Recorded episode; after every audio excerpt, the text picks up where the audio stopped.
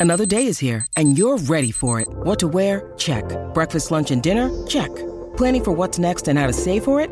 That's where Bank of America can help.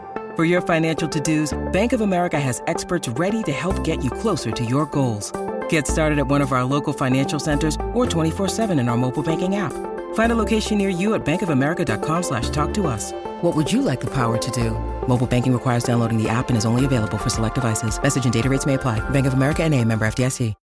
When you need mealtime inspiration, it's worth shopping Kroger, where you'll find over 30,000 mouthwatering choices that excite your inner foodie. And no matter what tasty choice you make, you'll enjoy our everyday low prices, plus extra ways to save, like digital coupons worth over $600 each week. You can also save up to $1 off per gallon at the pump with fuel points. More savings and more inspiring flavors make shopping Kroger worth it every time. Kroger, fresh for everyone. Fuel restrictions apply.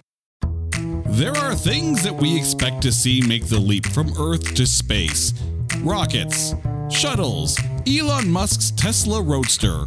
However, if someone said they expect to see the goalie from Crystal Lake's pickup hockey team reach celestial ascension, you might wonder what they were smoking. You may also wonder what we're smoking when we tell you that Jason X is not that bad.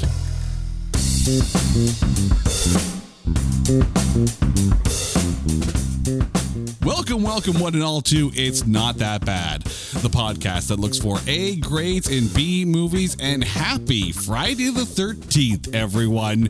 You get a special episode drop on this special day. And we're talking about a very special movie because we are talking about Jason in Space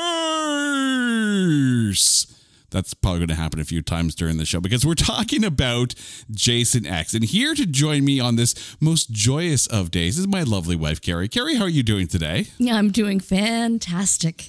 But we freakishly all, fantastic. Freakishly fantastic. Yes. Excellent. Uh, we also have special guests who who we're going to dub the slasher siblings. We have Randy Curry and Kristen Gray, our horror experts. Welcome, guys. First of all, Kristen, how are you doing today? I'm great. I'm great. I'm excited. Excellent. And Randy, how are you doing? Also great. Happy to be here. Excited to uh, talk about this film. Now, before we get into talking about the film, Randy, you are currently in this contest right now that is, um, well, I'm, you know, I'm going to let you describe it. Yeah, so um, I don't know if anyone is familiar with the magazine uh, Rue Morgue. Uh, it's been a popular uh, paper magazine since the 90s, uh, specializing in like the horror genre and everything kind of b- between that. Um, last year, they had started a contest uh, to name a person the face of horror uh, that what that means exactly, I do not know, but it is something that I am trying to achieve at this point. Uh, the person who wins uh, ends up getting a all expenses paid trip to Hollywood uh, to go head to head with Kane Hodder uh, for a photo shoot with the magazine. Uh, Kane Hodder, as we know, is uh, the actor who has portrayed Jason Voorhees in four of films across the franchise, um, and his last being Jason X. so really looking forward to it if I can win, and uh, I'm hoping to kind of source out some votes here. Now, can I ask a question? In the photo Absolutely. shoot, will he be wearing the mask? So, or is it no. unmasked? I think it's unmasked. Uh, I think a lot because of uh, like franchising issues. Uh, Friday the 13th is not great with the franchising these days, only because they've been stuck in like developmental hell for God knows how long. Um, so I think he will be maskless. Um, but I'm, I'm truly with it. hope I'm hopeful that they get up to 13 movies. You- Like you- I'm you waiting for think, three more. Right? You would think that Friday the 13th has to achieve that level, but I, I, I guess the remake kind of throws them off here. But now, Kristen, when we approached you about talking about Friday the 13th, or at least Jason X in this case, um, you are a horror fan and, and just just describe us your movie theater room at, at home. Oh, so uh, my uh, my husband and I, Leo, moved out of the city uh, during the pandemic, and uh, one thing that uh, I especially um, always wanted, and Leo didn't know he wanted it until I told him that he wanted it, um, was that uh, we always wanted like a theater room. Um, so we decided, you know, we can't go anywhere. Uh, we most certainly can't go to the movies because of because of the the lockdowns at the time. So we decided to kind of construct our own little little movie theater. Um, so the the garage at our new home that we had bought was already kind of partially converted. They had it as as a I don't know, like a second sitting room kind of thing. Um, so we ripped up all the carpet, naturally painted it all black, um, and uh, yeah, just horror movie posters and horror everything. So we have uh, a great movie theater, sits six people. Um, normally only sees Randy and I in said theater. um, but uh, yeah, it's great. It's great. I mean, if you're going to do it up, that's the way to do it up. And I'm just sitting here looking at Carrie saying, no, no, no, we, we, we need a theater in our home. And I fully agree. I'm actually the one reminding you that this is something that we need. So, so, so now the only real question is which of the kids do we kick out of the house so Ooh. we can convert that room into a movie theater? Ooh, or go both. Ooh. Knock down the wall. Yes, and, and yes. now you have a really big movie theater. Okay, so so so the big room gets turned into the movie theater, and the second room gets turned into the concession stand. Yes, done. Okay, here we go. Love sorry, that. sorry, kids, you're on your own. I thought you wanted your library. okay, but let, let's get back to Jason X here because we're going to be talking about the tenth installment into the Friday the Thirteenth franchise. But before we do, it is time to take this horror film and trailerize it.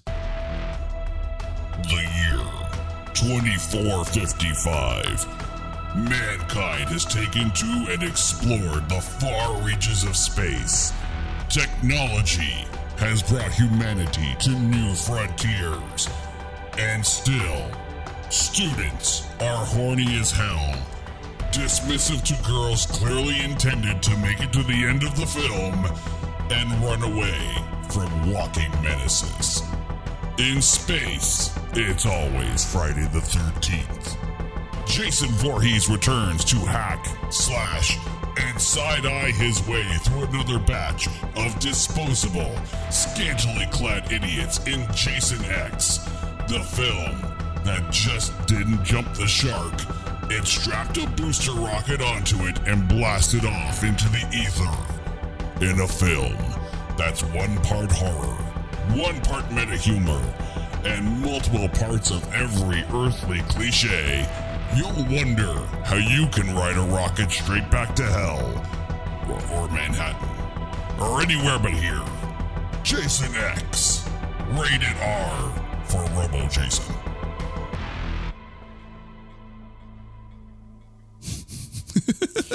Now hold on now. like I'm, Robo Jason. Robo Jason. I'm doing Fun. the math. And when was the first Friday the 13th movie? Oh God! I believe it was 1980, if I'm not mistaken. I, I think you're right. Yeah, and, and correct me if I'm wrong. Kevin Bacon stars in that very first film. And, he was, yes, yes. And this took place in 2450. So, what? so, so the okay. So let me explain. So the first part of the film starts in 2008 and then they're cryogenically frozen and then they're dis- rediscovered in the year 2455 okay because i'm like how old is jason at this point like well he was a Jasonicle uh yeah fair enough fair enough. There is actually a very good reason for that as well too. Ooh, help me uh, out okay. Yeah so they were worried because the everyone was basically very excited about Freddy versus Jason, and everyone was kind of amped up to get started on this film. But they were kind of worried that so much time had passed from the last Friday the 13th that maybe audiences wouldn't quite remember Jason, which sounds ridiculous, but they thought, okay, well, then we need to do something to kind of refresh everybody before we throw out this huge blockbuster that they were hoping was going to be massive, which it was. Um, so they decided, okay, let's let's do something just random. I don't even think they really cared. I think they were considering a uh, a plot with NASCAR at, at one point, um, but they decided to do in space because uh, they needed it to be in the future after the events of Freddy versus Jason. And they figured just going into space would be the best way to fast forward the time. And some of the inspiration, of course, for writing this was based on the Aliens movies at the time. So it makes sense kind of what they wanted to do. And if I remember correctly, one of the script ideas too was like Jason was in court and he was being tried for the crimes that Freddy Krueger committed or something like that. So there were, you know, which would have been a fascinating it's fascinating Law and Order series, but dun dun. but it, it, it's no, we get we get space. We get to go to space. But let's talk about who is in this film. The, the movie stars Kane Hodder, Lexa Doig, David Cronenberg. Yes, I said David Cronenberg. Jonathan yes, Potts, Lisa Ryder, Chuck Campbell, Melyssa Ade, Peter Mensah, Melody Johnson, Kristi Angus, and Philip Williams. However, there is an almost starring in this film. The movie was actually filmed in Toronto, and when they were filming up here, Betsy Palmer, who was the original Pamela Voorhees, was also filming in Toronto as well. And they met up with her because they wanted her to do a cameo in the film, but they just couldn't reach an agreement at the time. So we almost had the return of Jason's mother, which would have been really, really cool. Yeah, it's really unfortunate she couldn't uh, make it work out because that would have been really neat to see her come back. The film was directed by James Isaac, who also directed Skinwalkers. But when you take a look at his filmography, that's not the thing that stands out. What stands out is that he was on the creature crew for Star Wars Return of the Jedi and Gremlins. So this guy has been around quite a bit and worked on some really good projects and worked on a number of projects with David Cronenberg. Now we know why he's actually in this film. And it was written by Victor Miller and Todd Farmer. Todd Farmer, of course, who played Dallas in the movie. This film, however, is actually on Roger Ebert's most hated list. Wow. Yeah, that's that's an accolade you don't really want to put up on the on the wall here. However, that being said, at the 2002 Saturn Awards, Lexa Doig was actually nominated for Cinescape Genre Face of the Future Award for her work on this and Andromeda, which was also being filmed around that time. Um, but she lost to Jolene Blalock for Star Trek Enterprise. Now, at the 2002 Stinkers Bad Movie Awards. This film was given a dishonorable mention, uh, so were many others, but it, it didn't hit the top five but it was nominated for Worst Sequel that year. It lost to Analyze That, which I, I don't disagree. Analyze That was not the best sequel. When it comes to Randy, you mentioned Blockbuster, and I had a little chuckle when you said that. This film had a budget of $11 million. Domestically, it only made 13 million, and worldwide, it only made $17 million when it debuted on the April 26th weekend, which before we get into where it finished, can, can we just talk about this for a second here? How the hell do you not release a Friday the 13th movie either on Halloween weekend or on a Friday the 13th weekend? It seems like a missed opportunity for sure. Right? That, that's like putting a Nightmare on Elm Street on Valentine's Day. Don't do that. I mean, that sounds like a lovely date night, but I guess I understand where you're coming from. Well, that that may be the litmus test for date nights, right? if you take the date to Jason X and she stays, she's a keeper. If it's the only date, well, at least you know early enough, right? Mm-hmm. For mm-hmm. for Carrie and I, that would be, of course, be Repo the Genetic Opera, right? Watch this movie yes. with us, and you're our people. But when it debuted on that weekend, it debuted at number three with $6.6 million. The number one film that weekend was The Scorpion King in its second week with 18 million. Changing Lanes was number two in its third week. Murder by Numbers in its second week was number four, but also debuting that weekend in number five was Life or something like it with Angelina Jolie. So Jason X is the highest grossing debut that weekend. So it's it's something. It it's definitely something. And it, I mean it made I think like triple the cost of production and DVD and plus post theater sales. Uh, which technically makes it one of the most successful films, which is hilarious. Well, I think that's the thing when you when you take a look at a horror franchise like this, the box office is not going to be the driving factor in the success. Like, you know, those late Friday the 13th slasher films, they're going to be driven by um, TV replay rights and uh, pay pay TV uh, and and DVD sales and no, sorry, VHS sales. I have to remember what year we were in. VHS was actually still a thing. Whew.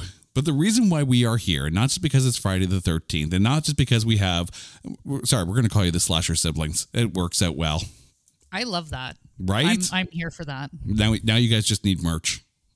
Yes, Yeah. Yeah. we're we're on it. is the critic score. Over at Metacritic, this film has a meta score of 25. And over at Rotten Tomatoes, the audience score is also 25%. The tomatometer, 19%. But I want to put this into perspective, okay? Because you can't really take a look at this and, you know, put it up against other, you know, movies in the theater at the time. So I took a look at the Friday the 13th franchise, okay, as far as critic scores over on Rotten Tomatoes. This is the second lowest audience score of the entire franchise. Jason Goes to Hell, so that's you know episode 9, has the lowest at 24%, so just a smidge lower. But when it comes to the critic scores, the tomatometers, of all 12 Friday the 13th related films, that includes the remake in 2009 and of course Freddy vs. Jason. This has the the, the fifth lowest tomatometer. This one, of course, has a 19% tomatometer. Part five, A New Beginning, has an 18% tomatometer. Jason Goes to Hell, it comes in at 16%. Jason Takes Manhattan is at 11%, which I can only assume is a Sex in the City kind of spinoff, Oh, come on now. right? That It's it's that better was than it sounds. That's my movie, though. But I don't know. That sounds pretty good. if we can Right? if, if we can have Sex in the City and and and Jason Takes Manhattan mashup, that needs to happen. Someone out there right now is Mm-hmm. gonna like make a YouTube video and make that exist. But the lowest scoring Friday the Thirteenth movie is Part Three, with a seven percent tomatometer. Now, Kristen, obviously you have gone through all of the Friday the Thirteenth movies.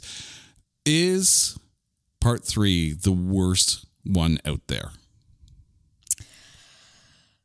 I I don't know if there is a worst one out there. They're all so good.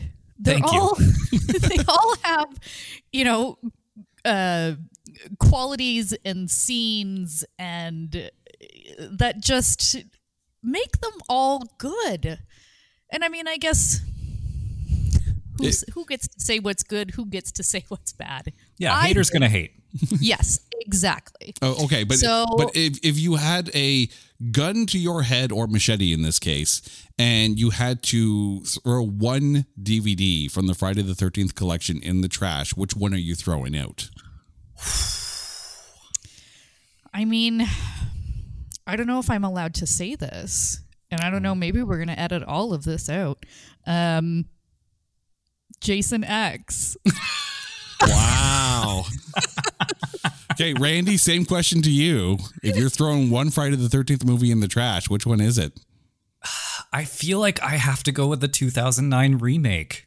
Okay, Even even even and I'm going to say this only because I just love 80s horror and I just the nostalgia of those all of those movies, even the the bad ones are just they exist in a time that just were great. I don't know. And I just feel like the new one, even though it had some bigger names and obviously the quality was better and they really did give it their best shot to kind of reinvigorate the franchise, but it just didn't it didn't feel like part of it for me.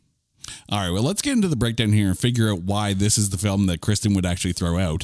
Um, yeah, Yeah, we're gonna have words after this. I'm sorry, because I think it's one of Randy's favorites. Oh, I, I literally, this is the only Friday the 13th film that I had a poster of in my room in high school. I can see now. We're going to finish the show and they're going to start hacking and slashing each other. I get it now. Okay. The slasher siblings are no more.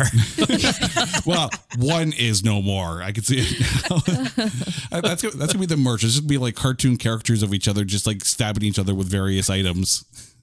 yeah, that sounds fun. Right? Yeah. Okay. So let's get into the breakdown here. We're going to start with Lexa Doig, who of course played Rowan. Uh, Randy, we're going to start with you here. How was Lexa Doig for you? I thought pretty okay. I mean, the tone in your voice to change. yeah, no, you know what? She she she gave it her best shot. I, I wasn't upset about her performance, but it, it's not living rent free in my head. Carrie, Lexa Doig. You know what? I thought she played it well. Like I it it was enjoyable to watch each one of the characters. Um I think like all of the main characters that made it towards the end. It, it's almost kind of like in any given any one of the movies, you kind of know halfway through who's going to make it to the end of the movie and who's just not. And I mean, aside from the rules, you know, you have sex, you do drugs, or you go out for a walk. You die. Aside from that, right? Um, and also don't run because as fast as fast as you go, he, he's going to catch up. You know, Yeah, you he'll you. trip on something. Yeah. Yes. um, but you know what? Like, I think they played it well. Like, it was, it was. I, I mean, you know, how exactly are you supposed to do uh, an Oscar-winning performance in a horror movie when you you just know that bad things are going to happen, right? Like, Oh, Carrie, Carrie, Carrie, Carrie. You put Randy and I in a horror film, and we will give you Oscar-winning performances. It's true. I, I want to see that. Let's let's make that happen. And I still am holding out. I want three more. Like I don't I'm not counting Freddy and Jason. I'm not counting I would count Freddy versus Jason. um but would you count though the remake? Oh, no, heck no.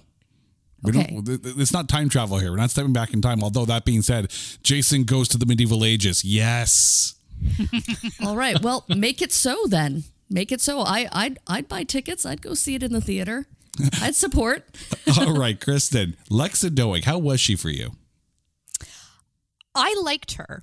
Um, I thought she was a good amount of funny, um, and not irritating, which yeah. I, I find is is um a, a low bar, a high bar for me. not, I'm not. I guess it depends how you gauge it. I irritate easily.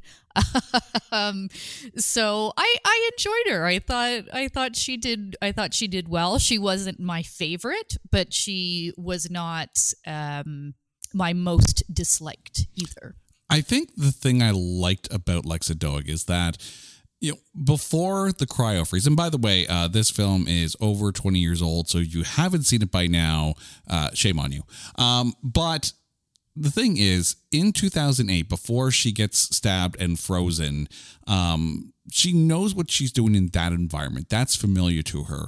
It's not like in 2455, she all of a sudden has all the answers on how they're going to survive. She is just as scared as everyone else, and all she knows is that this guy will kill you no matter what. It's not like she's Mary suing her way through everything. She doesn't all of a sudden know how to work all the spaceship stuff. Like that, I think that part was actually smart writing and having her confident enough to know that she has to get away and at least brave enough to try and get save as many people as possible. It's not like she instantly became like the Black Widow and started trying to beat Jason herself. She just knew she had to get off the ship and survive. So in that sense it works as well. Plus she's the final girl right? You're not looking for someone to be slutty or trashy or, you know, get up to shenanigans. You know, she's she's the pure one. She's the one that is going to survive. And I think Carrie, you said it best. It's very predictable. Well, I instantly wanted to know her backstory. I wanted to know just how, because she was the most um, aware of Jason and the past murders. Um, so I, I really kind of wanted to know, like, where her knowledge was stemming from. Like, um, I, I'm, I'm clear that she wasn't a victim or personal, personally attacked by him, but um, but I mean, did she know somebody? Like, what is her why for um, being so knowledgeable and investigating um, this mass murderer serial killer. Well, you you have to think that because they're at the Crystal Lake Research Facility, Mm-hmm. um, they are very aware of what Jason has done over the years. But she was so passionate, though. Like, again, for her to have been so involved, and it was almost kind of like you got the, the vibe that she spent her entire career, or she made a career out of trying to end him. So I wanted to kind of know I, I don't I don't think it's that she made a career of trying to end him. I think it's just that she knows what he's capable of, which is why she doesn't want these these you know people trying to transport him because she, she can read the writing on the wall because well there've been nine movies before that. Um, she read the scripts, I guess. Um, let's move on to Lisa Ryder, who played KM14. Kristen, we're going to start with you. How was Lisa Ryder? loved, loved, loved. she was so good. Uh, that that like shoot 'em up scene, she was just just pure gold. Just like female power. I was just cheering for her, and she was really good. I loved her in in, uh, in this. I also find it funny that the, both her and Lexa Doig had to wrap up production as fast as possible because they also had to go film Andromeda after this, which was also filming, uh, if I remember correctly, I think they filmed that in Toronto as well. Uh, Randy, uh, Lisa Ryder for you. Favorite. Literally my favorite. She was everything I needed her to be. And I don't know I don't know what it was about the way she just took that character and just made it so believe because when you're trying to act like a robot, you know, there's such a fine line that you have to find between Beborp and oh, I'm, you know, from the year 2455. So I don't know. I just feel like she took it. She rode with it. I enjoyed, I wish she was in it more. I, I just, I would watch another movie with just her head somewhere. The, as I'm watching this, I'm sitting there thinking, of course, you know, around the time this came out, I'm sitting there thinking, well, if Data had a sassy sister, it would probably be KM14. She kind of had that vibe to her. And similar to Data, you know, wanted to kind of explore humanity. Of course, in this film, it's like, well, well, other people have nipples and large breasts. I should have large breasts because that's apparently what androids think about in the future. But but but you're right. Like the one thing about KM is that this is the character that forces the movie to straddle the line between slasher and meta humor um, because it is so fun, because it is so almost knowingly campy, but but celebratory in its campiness. And I think that's what differentiates Jason X the most is that prior to this, they were slashers in the woods with the occasional, you know, day trip to Manhattan and you know hell. Um, but this is the one film that that puts a lot more humor into it, which I think kind of changes the tonality of what to expect when you're going into it. If you go into this not thinking of this as a Friday the Thirteenth film, but thinking of it as you know, not exactly like a Saturday the 14th kind of just straight spoof of it, but knowingly laughing with the franchise. But I think she straddled that line well. Carrie, how was KM14 for you?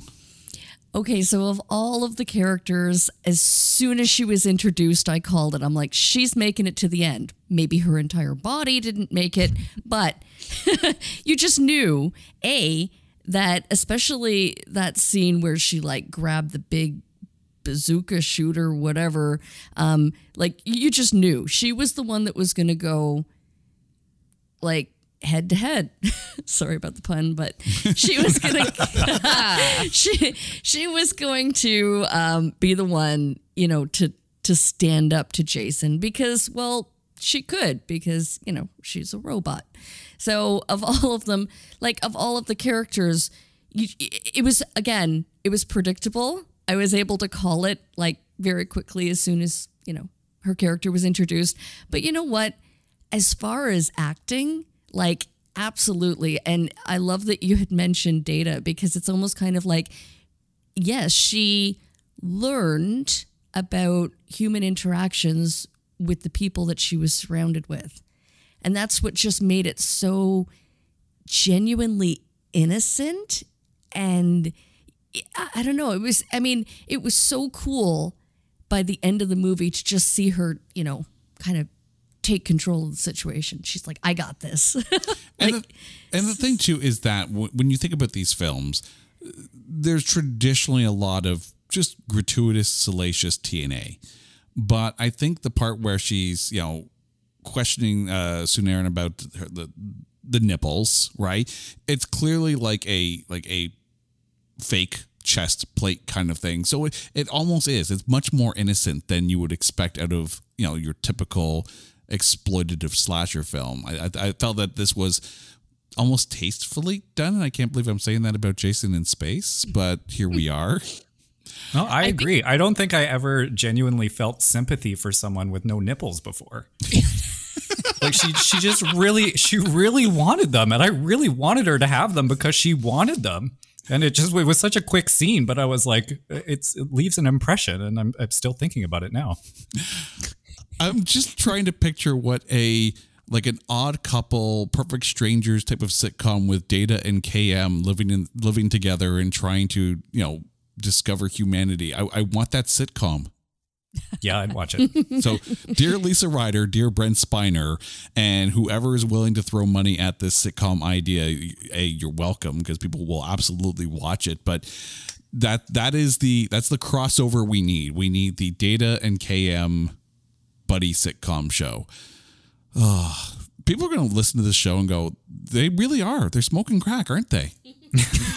there's, there's, there's I was going to wait till after the show, but right there, there's some special they've got up, up there in Canada, and they're on it right now. Um, let's talk about uh, Tsunaron or Tsunaron, however it's pronounced there, as played by Chuck Campbell, one of the other people who made it to the end. Carrie, how was he for you? This is the guy, of course, that that that helped KM and protected her head, and yeah.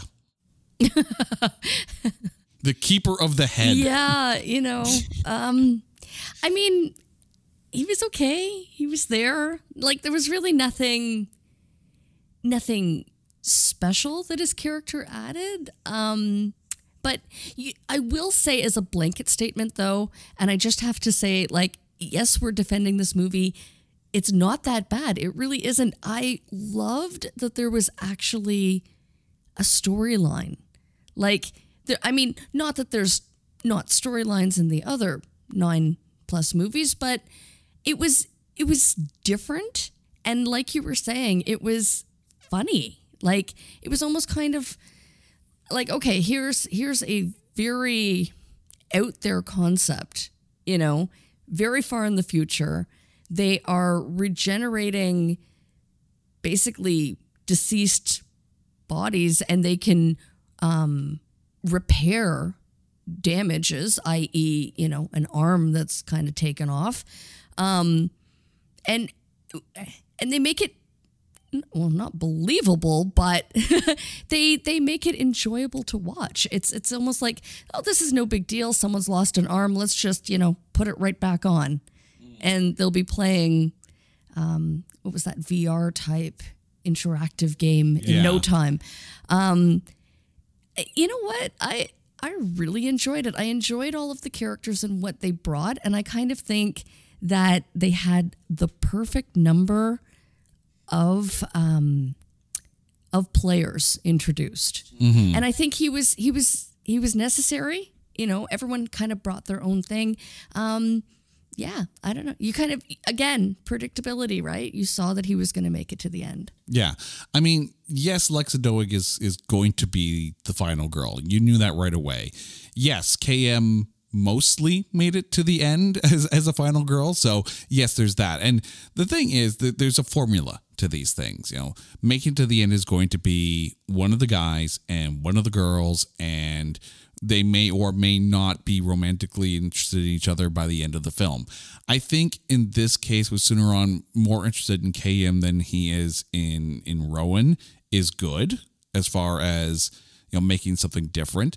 But as I'm watching this film, and and and Randy and, and, and Kristen, you guys are going to probably chime in on what I'm about to say here, but most of the men in this film felt a tad ineffectual, if you will. It's most slasher films kind of walk that that line between um, female exploitation and female empowerment at the same time. Um, but this one, aside from uh, Sergeant Brodsky, who of course had his big self-sacrifice moment, most of the dudes in this film you could have done without. Kristen. Yeah, yeah, I, I, think I think that's I think that's fair.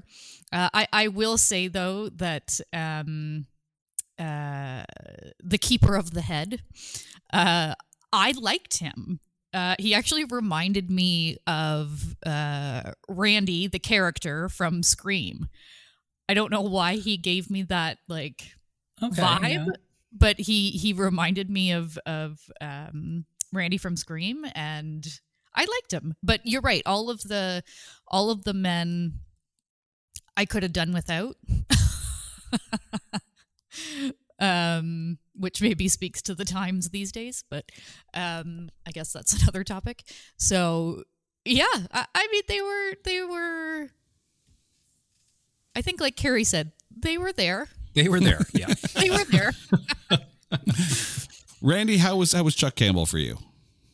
Uh, yeah, you know, I liked him too. I did find his character endearing. Um, I kind of I liked his uh, developing relationship with with KM. I thought that was kind of cute, uh, laying a lot of groundwork for life size sex dolls these days. I guess I don't I don't know. Maybe that was the point. Um, but yeah, no. I, I aside from him and uh, like you said, the army guy. I don't remember his name off the bat, but um, yeah, they were pretty much just meat bags there for the slaughter. I think. Just there there was no real character development or any real purpose for them to be there and the ones that were supposed to be serving purposes like flying the the spaceship and uh, whoever that other guy had, was tinkering with technology in the basement i don't know what he was doing i don't know what any of them were doing except for um running guy so, yeah.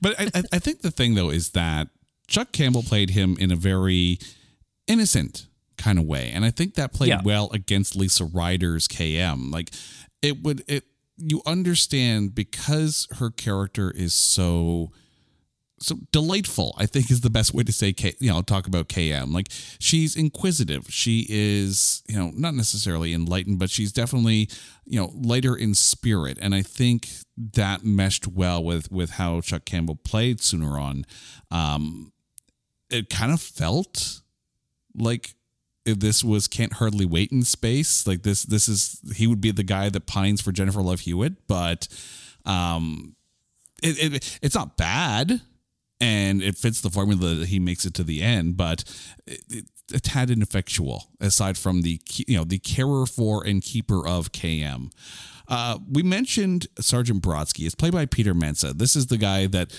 the soldier that almost almost made it to the end credits. Uh, Randy, how was Sergeant Brodsky? Love.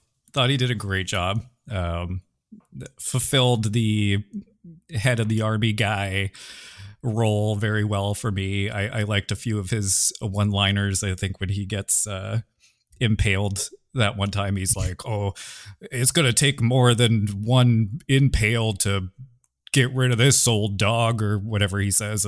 And then he gets his second impalement. And he's like, yep, that'll do it.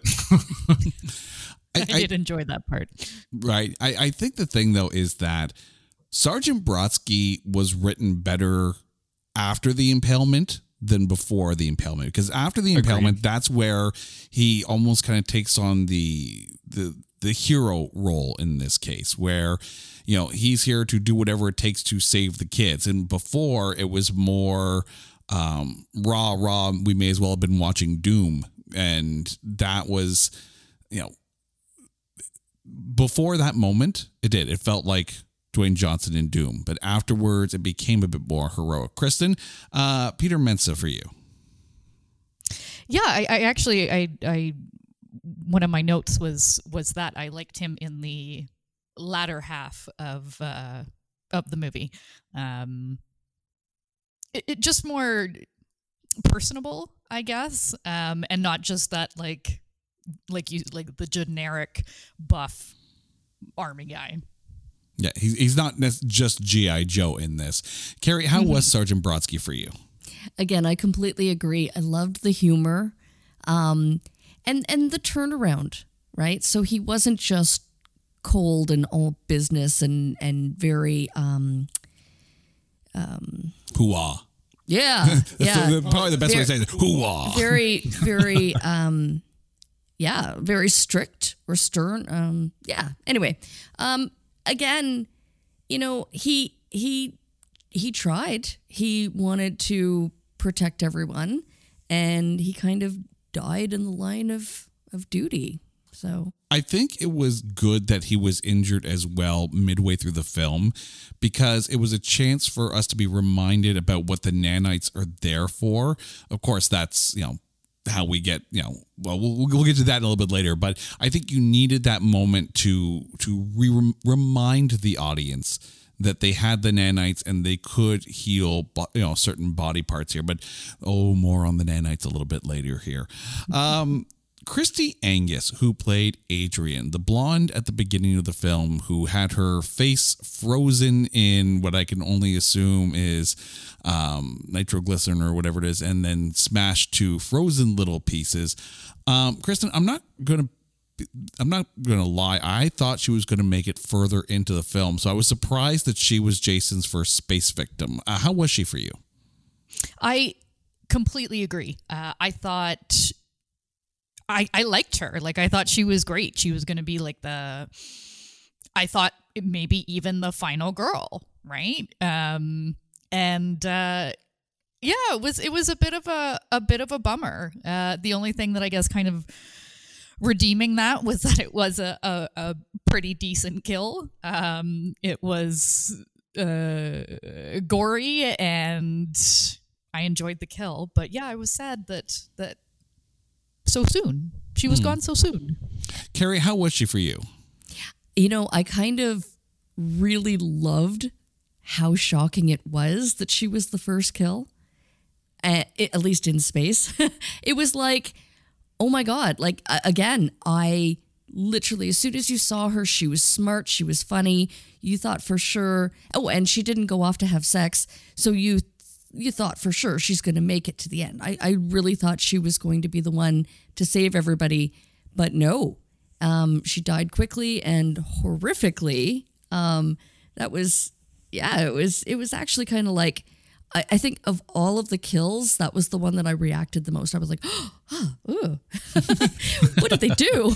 Why? and and she's played i think in a way that she's supposedly i guess at that teacher level as as professor lowe as well because they're talking about the kids they're talking about the ones that they're supposed to be kind of in charge of on this whatever space school i guess this kind of thing it's not really ever explained much past that but but randy how was kristi angus for you Uh, great. Again, I have to agree with everybody. I originally expected her to last a lot longer. I kind of expected some type of like old science with Rowan meets new science with Adrian, and they come together across their 400 years and figure out some way women power to stop him. So it was very surprising for me that she did die so soon. However, her murder is super iconic, and I don't think anyone who has seen this film can think of a kill that they like more than Adrian's. Um, I can. I, Yeah, I, I was 'cause about to say just- I, I I can too, but I'm really Yeah. glad I'm glad that you pointed We'll that out it. though. Yeah, I- oh, we'll absolutely. save it. We'll save it. but of I, a main character. Let me say that. Yeah. Of a main Okay, character. but you you did point out something that that needed to be said about Kristi Angus, and again, I thought she did really well in the role. Um, I, I we all agree think that that she felt like she was going to last longer, but this is where Jason X kind of took advantage of the setting, right? Much like Jason, you know, takes Manhattan. All of a sudden, you put him in a completely different realm and you have to find new ways of for Jason to kill people. And the Friday the 13th films, and you can say the same thing about the Halloween films, you can say the same thing about the Nightmare on Elm Street films or Hellraiser or, or whatever um, serial killer franchise you want to bring up. Is that you have to find new ways to off your victims. And the more creative they are, the better they are. And almost like in, in having like a ranking system of, you know, how they died and did they die well. I feel like a Klingon when I say that. She died well. Can I just say though, I loved when he found the new machete. The mm. one, I guess it was one of the operating tools with the little holes in them. I don't know what they were for, but he found himself a new murder weapon. And I thought that was kind of cool. I, I had Paul Hogan's voice in my head going, no, that's a knife. That's a knife. Um, now we need Jason in Australia. That'll be the 11th film. And then Jason in Medieval Times in Friday the 13th, part 12. Again, writers, start jotting these ideas down. They're yours. Okay. Um, Jonathan Potts, who played Professor Lowe, the um, I guess man in charge on the spaceship plus lover of having his nipples tweaked. Uh, Randy, how was Professor Lowe for you? Yeah, I mean, uh, yeah, I can just see the scene, the nipple twisting. Uh, This was a very nipple centric movie, I guess. Um, but I, I hated him. I hated every part. I don't, I don't know why he didn't necessarily do anything specifically to make me hate him, but I don't, I, I just didn't, I didn't like him. I didn't like the character. I didn't like how he was written. I didn't really understand why he was there. He didn't act like a professor. I didn't really get that dynamic with the other students. I, I mean, other than the nipple twisting, but this film has efficient nipples. Yes, it does. Um, I, I think the thing though is with Jonathan Potts is that you're not supposed to like Professor Lowe. You're, you're not. He's his entire motive is to sell Jason for money, which instantly makes him a bad guy and instantly makes him uh, a target for future death. And I think it's one of those things where if you're not supposed to like the guy and you don't like the guy, then the actor understood the assignment and did it to perfection. Kristen, uh, Professor Lowe for you. Ugh, gross. Uh, just, yeah, not a fan. Um, just instant like, and again, I don't know if maybe this is this is kind of a, a sign of, of the current times versus you know um, uh, back when the movie was done. Uh, but just that like instant gross male in some sort of professional power and you're just like ugh no thank you. Next. And so no i didn't um i did not care for him. Um i think that is my reason why i did not care for him uh and then i think like you guys said too he didn't he didn't he didn't play that like professor role he didn't he didn't have like a professor look whatever that means i guess um no no no thank you no Yeah. thank you It made it. Adrian made sense as far as someone in charge, and of course, the almost like the good teacher who's like, "No, no, I get it. You two are horny. Go, go, do what you're gonna do, and do it away from me," kind of thing. That that made sense. But yes, Professor Lowe felt more like the administrator than an actual professor, and I think that's where the sleaze factor comes in.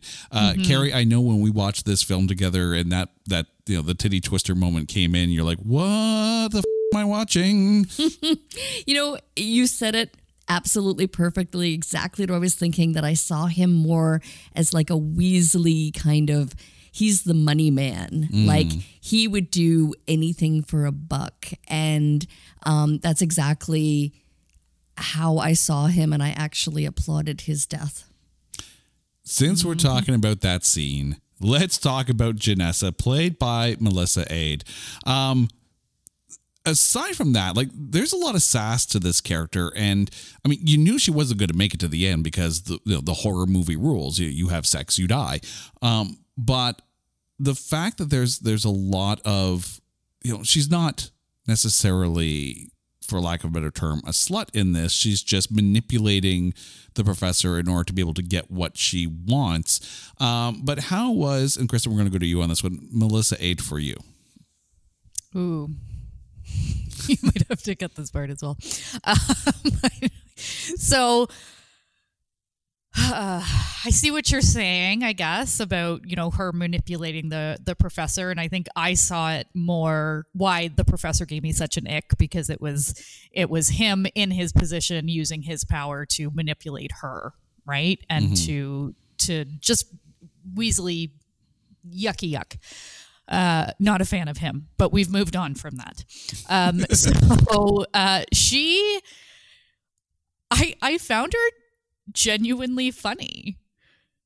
Um, like I, I find a, and we we talked about this prior as well. Uh, that there was a lot of humor in the movie, and not like campy make fun of humor. I, I were genuine funny moments in the movie, uh, and I found I found her to be funny in that role, uh, and not funny cringy. Like Mhm. not, you know, I, I I enjoyed I enjoyed her character a lot. she felt like she knew how to deliver the comedic lines well. And yes, I, I think it is very much a thing where Janessa knew the buttons to push on Professor Lowe. She knew how to manipulate his weaknesses. So it's not like he's necessarily a sleaze. He's just a weak man and she's manipulating him, um, which makes him kind of even worse. But, you know, it, it's, it's, it, you're right. It is kind of a gross kind of reality. But Janessa is one of those ones where you're happy she made it as far as she did because aside from that moment, she was actually genuinely fun. Uh, Randy, how was Janessa? Yeah, I have to agree. I I thought she was a fun character. Um, obviously, yes, we knew she was eventually going to die, but um, I'm glad that she did actually make it as long as she did. Uh, I did find the reason I liked her character so much is I think it was just so perfectly 2001 like just her clothes and even though it's in the year 2455 but it just it takes me back to that time like her hair and her clothes and just everything felt very early 2000s for me i don't know and maybe that's why i liked her so much but i don't know i, li- I liked her i don't have a whole lot to say on uh, janessa but I, I did enjoy her performance I, I will say her look wouldn't have felt out of place on a show like Firefly. Like, I I, I Yeah. could see it. I could easily see it. Carrie, how was Janessa for you? Oh no, I'm almost afraid to to answer because of all of the characters, I found that she annoyed me the most. Oh, okay. I almost kind of like you know, I mean, I was I was waiting. I was waiting for her demise. I hate to admit, but um I'm actually surprised it didn't happen sooner and I'm trying to figure out I mean, obviously, listening to the feedback, there was clearly something that I missed personally because again, I I was kind of rooting for her end and I didn't find her to be funny. I found her to be annoying in that it was almost kind of like, okay, when, when is when is she was the expendable one, right? I'm like, okay, when it when when is when is she gone? I don't know. I I think it was maybe the fact that it was and it wasn't her it wasn't the actress's um portrayal or or performance that bothered me. It was legitimately the character. I think putting any actress in that role it's almost kind of like okay you just want to see that character gone.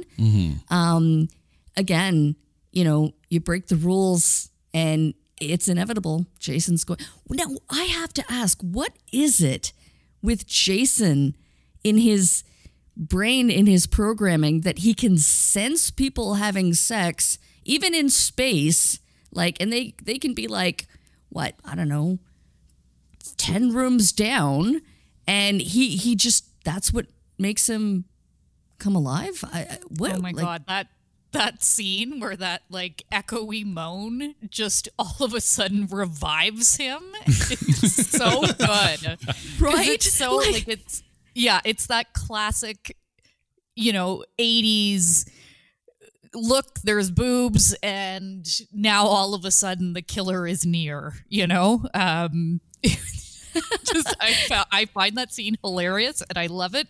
And it's actually one of my notes that I'm looking at is just make sure you talk about this revival of this. See, you but I I loved I loved that. So it was almost kind of like, okay, even in space, the rules are still the rules. And it hmm. was this entire movie was so funny and absolutely on point perfect. Mm-hmm. You know, to stay true to the rules. And and my only question is when someone goes off walking in the woods, you know they're going to die. But in space, where do you go?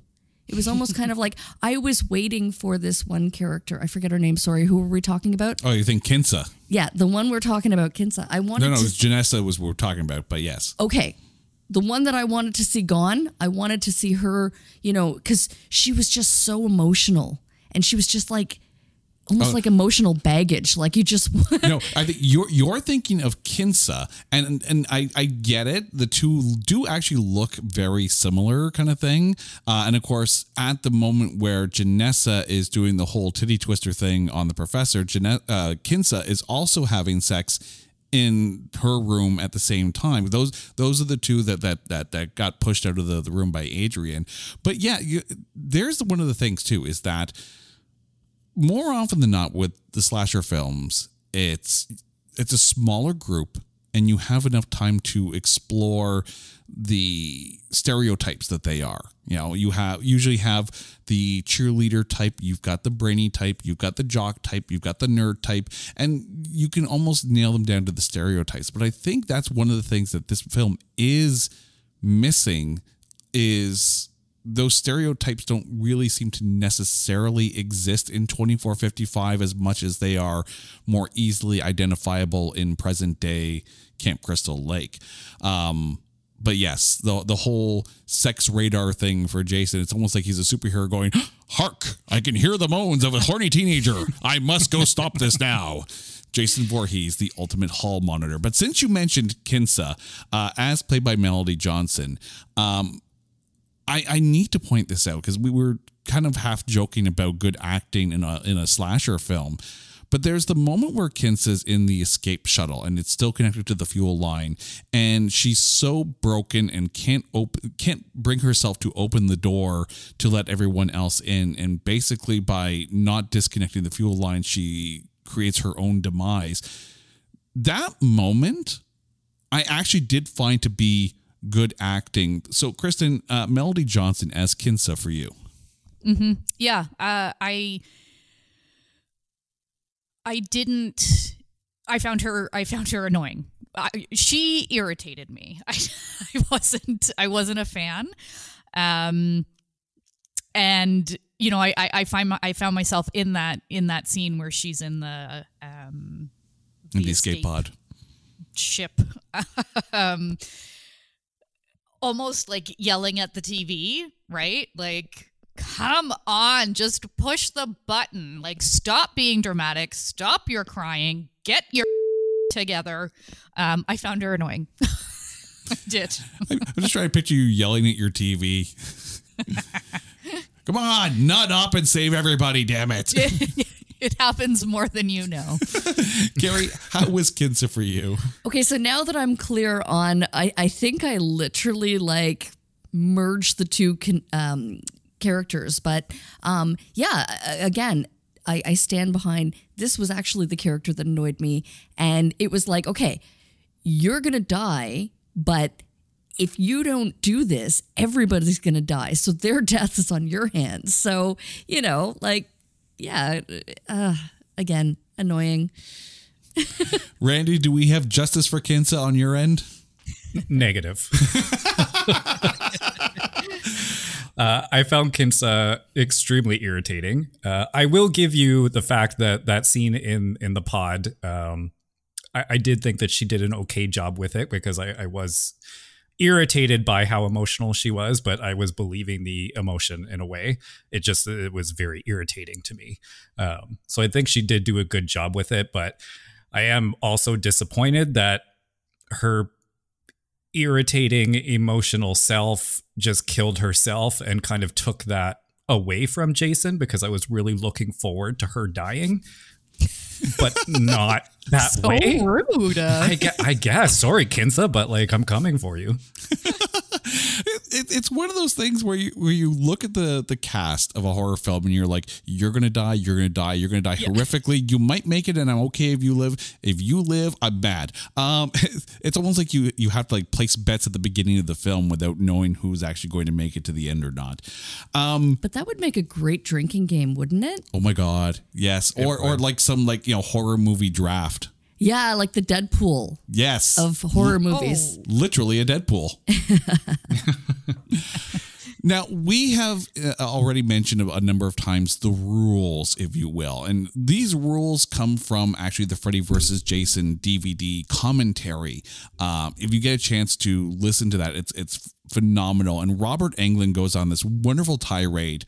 Um, it's like, no, no, you broke the rules. You drink, you die. You do drugs, you die. You smoke, you die. You're mean to the final girl, you die. And yeah, he's not wrong. But someone who felt like they broke the rules when it comes to drugs is Azrael, as played by Dov Tiefenbaker or Tiefenbach. Again, I apologize if I mess up any names. Idiot, basement in a mic with a microphone. I am. Um, but Azrael, the guy who loses his arm, then loses his life. Kristen, how was he for you? Um, you know what? I actually forgot about him until you just mentioned him now. Um, he was fun. I liked him. I think he has he has a very unique look to him. Um, and it, although I did say that I forgot about him until you just brought him up, um, he was the most uh, distinctive male character. Uh, I think you know we kind of touched on it before. Uh, I found most, if not all, of the uh, male characters. I, I don't really remember like I couldn't give you a name. I, I couldn't like they were very interchangeable, I found, and and they were there. Thanks for coming out, male characters. Randy, Yeah, sorry. Randy, how was Azrael for you? Uh, again, yeah, I liked him. Um, was not up in the top of like my my favorites, I guess, but uh, I did enjoy him, and I, I really enjoyed his death. I thought that that backbreaking was super fun. Right, Carrie, how was our skivvy stoner for you? Oh my god. I don't want to say too too much, but I absolutely loved him and I wanted to see him be the I wanted to see him overcome the rules. I wanted to see him want to be one of the last. Um yeah, you know what? Uh, he was he was so much fun. He was funny and yeah, I I I I guess I was saddened when he died, officially died. I feel like he had the potential too to kind of get with KM as well. I would have believed that. Mm. And, and again, if this is the rom com, this might be the the role that Seth Green would play. yeah, yeah. Just trying to picture that now, and sadly, I can almost picture it. Yes. Um, one of the things that people feel kind of spoiled the movie was that the reveal of quote unquote Uber Jason was spoiled by the fact that he's on the damn poster like that. Um, so, Randy, first of all, the Uber Jason transformation from the nanites, how was that moment? And did you feel almost ha- like you had that moment taken from you because it's in the poster? Um, no, I'm gonna say no, only because it, it was exciting. You know, we're at the time we were going into the tenth film, and uh, Jason uh, has had you know varying looks, and his mask has changed a little bit here and there. But this was like, oh, this is Jason in space, and he's like, what? He's half robot? How the hell did that happen? I was so into it, and I wanted to like see the movie more because of that little tease, because it was something that was so different that they hadn't done before. So to me, it was intriguing. I didn't really feel like it, it spoiled anything for me. And, and you're the one who had the poster on his wall, so that, that I did. Kristen, do, do you feel like it kind of you know put the cart before the horse? Yeah, I mean that's that's such a it was such a big reveal moment, you know, and and to kind of already know what was coming. Um, maybe a, a little anticlimactic. Um, and and that was that was definitely going to be my answer. Was that I felt that uh, it it did spoil a little bit, but then hearing hearing what what Randy had said, um, I kind of get that too now. Like it, it almost gave you that little like nugget of, ooh, okay, how is this gonna go? And created that that intrigue and, and anticipation. Now, Carrie, you yourself have uh, fond memories of watching Friday the Thirteenth movies when you were younger. I, I'm, I'm going to get you to tell that story. Oh my Um, God. Yes. As I was um, mentioning earlier off uh, off record. Um, actually, no, at the beginning. Um, Friday the Thirteenth, Jason in Manhattan is that was my introduction to the Friday the 13th movies. That was my movie. That's the one that I remember the most. Anytime that I'm every Friday the 13th, I'm going back and watching that one. And reason being, I remember um, we we had just got a Nintendo, and it was when the little side scroller, you know, Friday the 13th Nintendo game came out. So my friends and I stayed up all night playing this Nintendo game and hacking and slashing, and Jason would like jump scare and just jump out. Um, and, you know, not to mention watching that movie, but um, because I had my friends over, I think doing the math, I was 10. I actually thought that I was older, but no, uh, 10. We went downstairs in my basement where the pop was kept in the fridge. And, you know, it's like midnight, maybe two o'clock in the morning, and like six, you know, 10 year old girls going downstairs, sneaking downstairs. When we flipped on the light in the basement, I guess my mom had done laundry and not thinking, but she washed a pair of my dad's overalls and hung them up in front of the light. Amazing. So we flipped on the light, and all we see is this like empty pair of literally like mechanics overalls just hanging from the rafters in my basement. And of course, Jason was, you know, fresh on our minds because we were playing this Nintendo game. And needless to say, at like two o'clock in the morning, my parents were awoken by six screaming like blood curdling screaming girls running upstairs. We never got our pop that day, but uh, it was it was quite you know um, scarring. I would say I I still definitely. Um, you know, when doing laundry, would probably never hang uh, overalls, especially in front of a light with shadows, right? Like, picture it. Like, Oh, I don't know what. Are you able to drink thinking. pop now without PTSD? Or yeah, but I can't get it from the basement. Not at two in, in the morning. um, so yeah, it was it was just a fun little memory. yeah, I'll be calling my therapist. Thanks for that. Thanks for bringing that back up. Um, it, it's not so much a movie podcast, but it's more like a therapy session at right, this point. right. But since we are talking about Jason, I have to say that A, I absolutely loved his upgrade, if you will.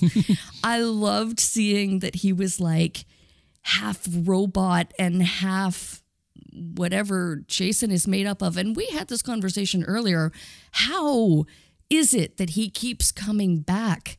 Like, what is he made of? Mm-hmm. Like, really? I want to know. Inquiring minds want to know. I'm, I'm glad you said that because one of the I, I, think one of the smart parts of the script, and yes, I'm saying smart part of a Friday the 13th script here, but bear with me on this, is the reason why they still have Jason and the reason why uh, David Cronenberg and his soon to be dead minions were trying to take him away was that the the concept that Jason is still alive is that his cells regenerate like there's no tomorrow and he seemingly can't die because he has this this cellular regeneration. It actually makes sense how he has lasted so long and i think there's a lot of smart in the script despite some of the dumb that happens in the film but randy i'm going to put this to you first is there anything that makes this movie stand out from the others? I, I literally have to agree. I was going to just talk about the same thing with the nanotechnology, and I loved Cronenberg in the in the beginning talking about them wanting to take Jason to figure out why he can regenerate this lost or damaged or missing tissue. Um, and I, I, thought that was so smart because then it was like, okay, yeah, well, we all know that Jason can do this himself. So let's have him in this facility overseen by um, her. Shoot, I forget her name now already. Oh, uh, Rowan. Rowan, thank you.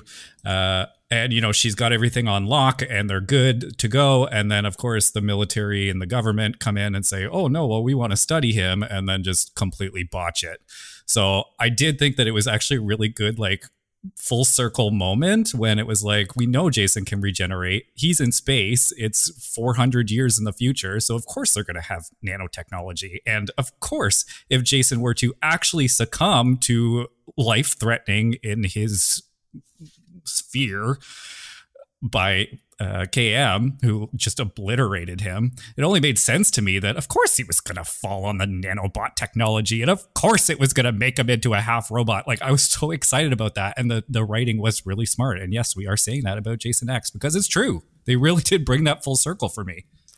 Can I just say though, I am so disappointed that he was blown to bits because I would have preferred to see him like be ejected from the ship and just kind of floating out there into space. And I wanted, I so want another movie that I would have loved to have seen him, like, I don't know, land, I don't know, somewhere in the future, but on land Well, and the- see what the future looks like. Well, that's where he, you know, it's not really revealed if he necessarily burned up in the atmosphere in their descent to Earth 2 after the explosion of the shuttle. Um, it, they left it with every possibility that maybe, because we don't see a body, he might still be alive, but Well, there were many bits of body, but it's all metallic now. So very interesting. Kristen, is there anything about this film that makes this movie stand out amongst the rest of the franchise? I think, I mean, I think just the obvious, right? It, it was very somehow Friday the 13th meets Clueless meets Star Trek. Um, there were so many different um, elements of this, uh, and it did have much more of a a detailed storyline and you know things that to maybe somebody that doesn't understand science to that level, things that made sense, right? You're like, well, well, of course, that's what would happen. He'd fall on the table, things would get put back together, and now he's Robo Jason. Um, so I, I think, yeah, I mean, it, it, it was very different from the others while still holding true to some of the original stuff like the like the um the rules and when they they put him back in the like the camp crystal lake setting um i don't know if you noticed the the t-shirt um I'm so bad with names. I should have had like a, a cast list beside me.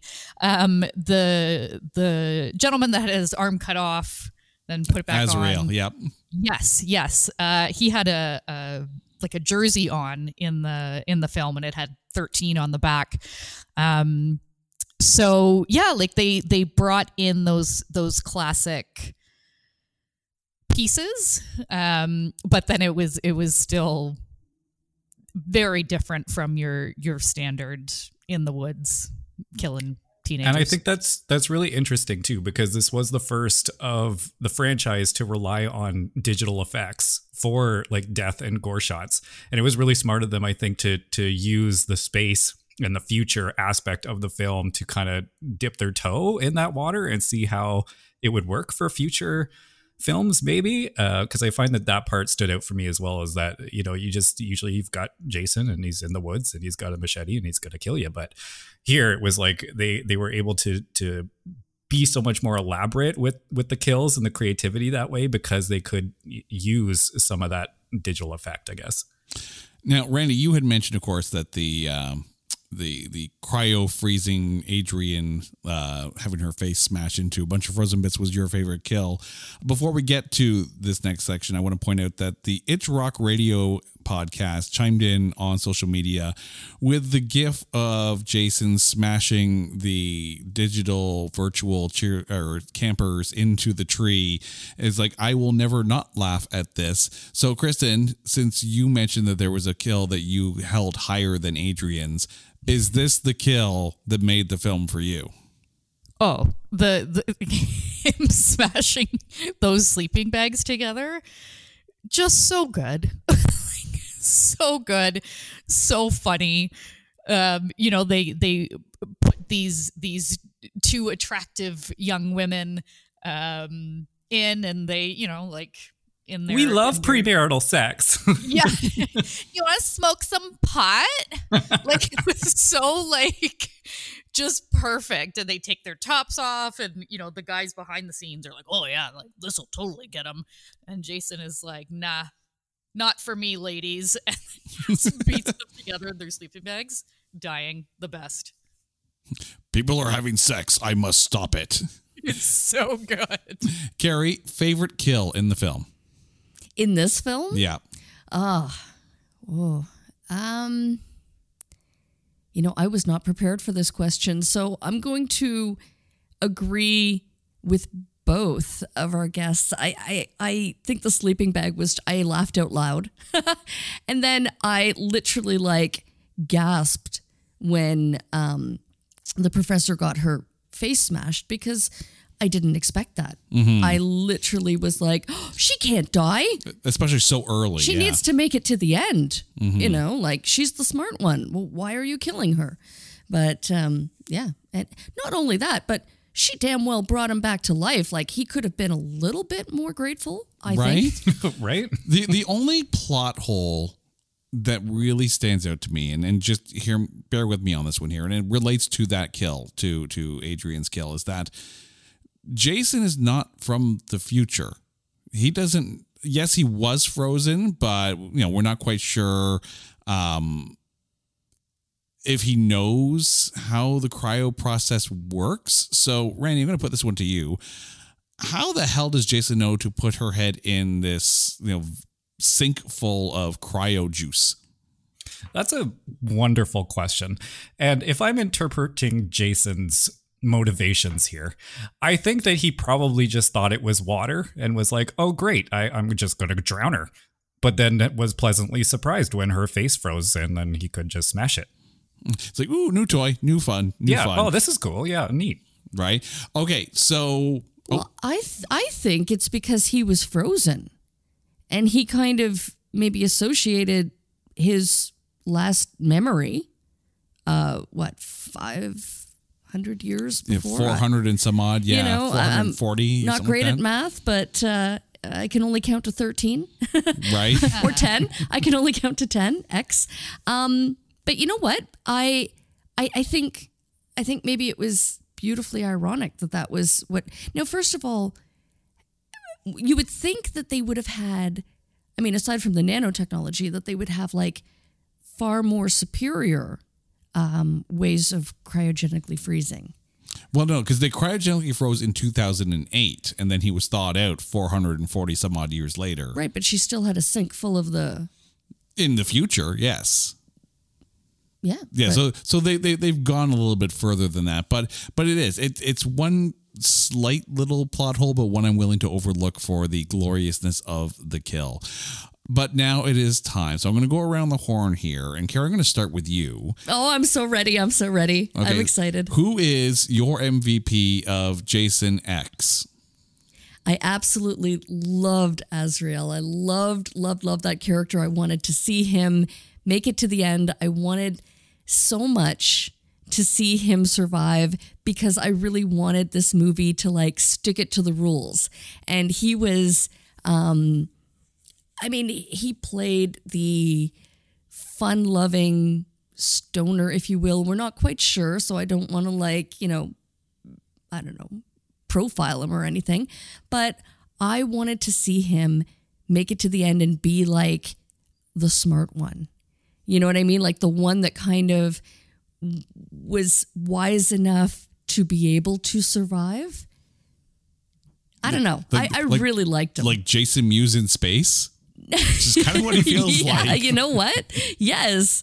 Um, but again, I, I really I I wanted to see that like kind of like f- you to the rules, right? I wanted so badly to see it, but it didn't happen. So then, you know, KM made it. Well, Okay. That was the one I was calling. Kristen, who is your MVP of Jason X?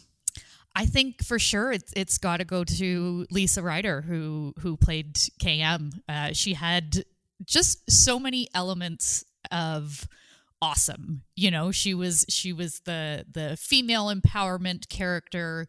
She was the you know kick ass and don't uh you don't need that that knight in shining armor right to save you. Um she had it taken care of. Uh she was sweet. That nipple scene i just i loved.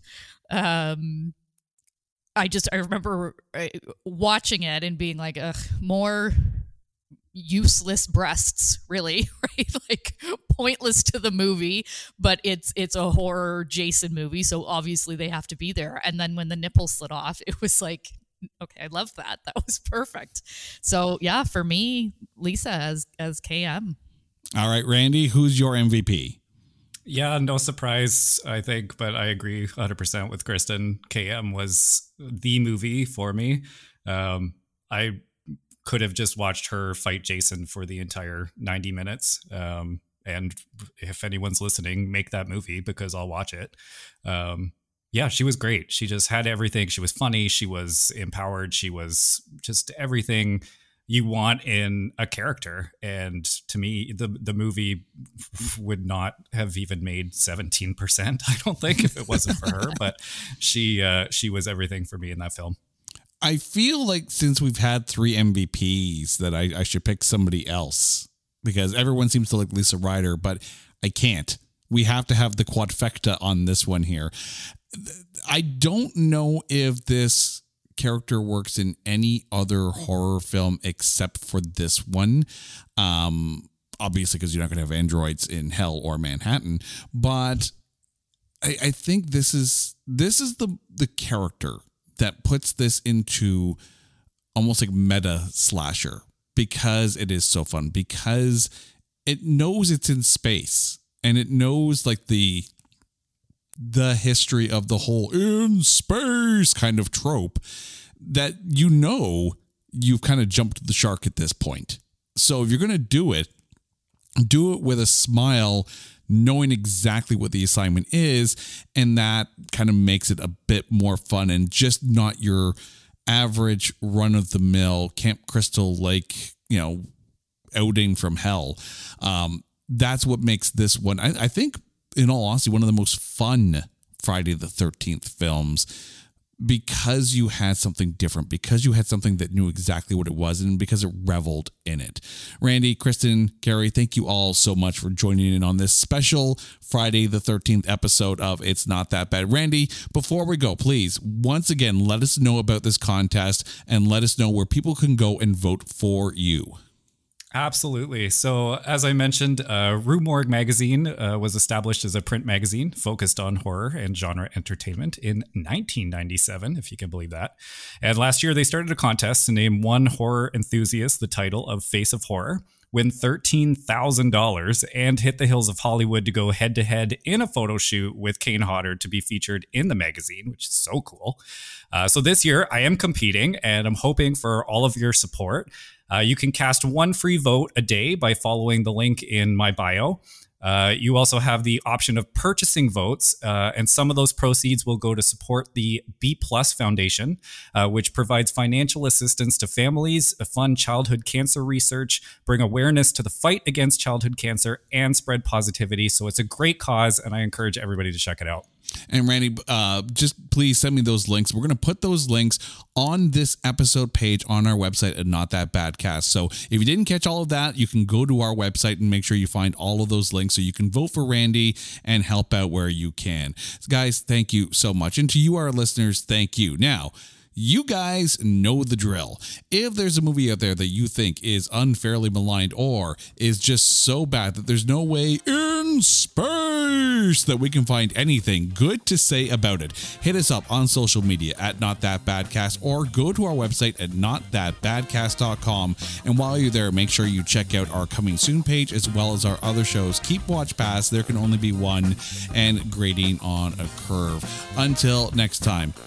Slasher siblings, thank you. Carrie, you're lovely. Listeners, yeah, you guys are lovely too. This is It's Not That Bad. Take care.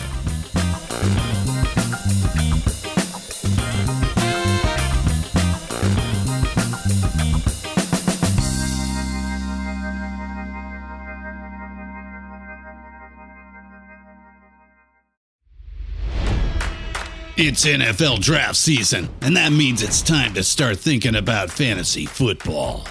FantasyPoints.com features industry leading experts and prognosticators using proprietary hand charted data to help you score more fantasy points. FantasyPoints.com is the place to go for whatever kind of fantasy football you play. Whether you play fantasy football, daily fantasy sports, or do a little bit of everything, Fantasy Points has the meticulously researched content to guide you to victory. And why wait for the fall? Fantasy Points also covers the new spring football league, the UFL.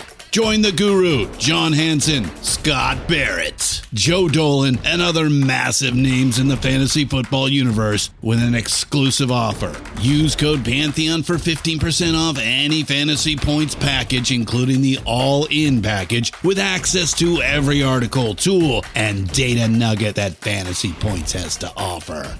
That's fantasypoints.com and code Pantheon for 15% off at Fantasy Points. Fantasypoints.com. Code Pantheon. Score more fantasy points.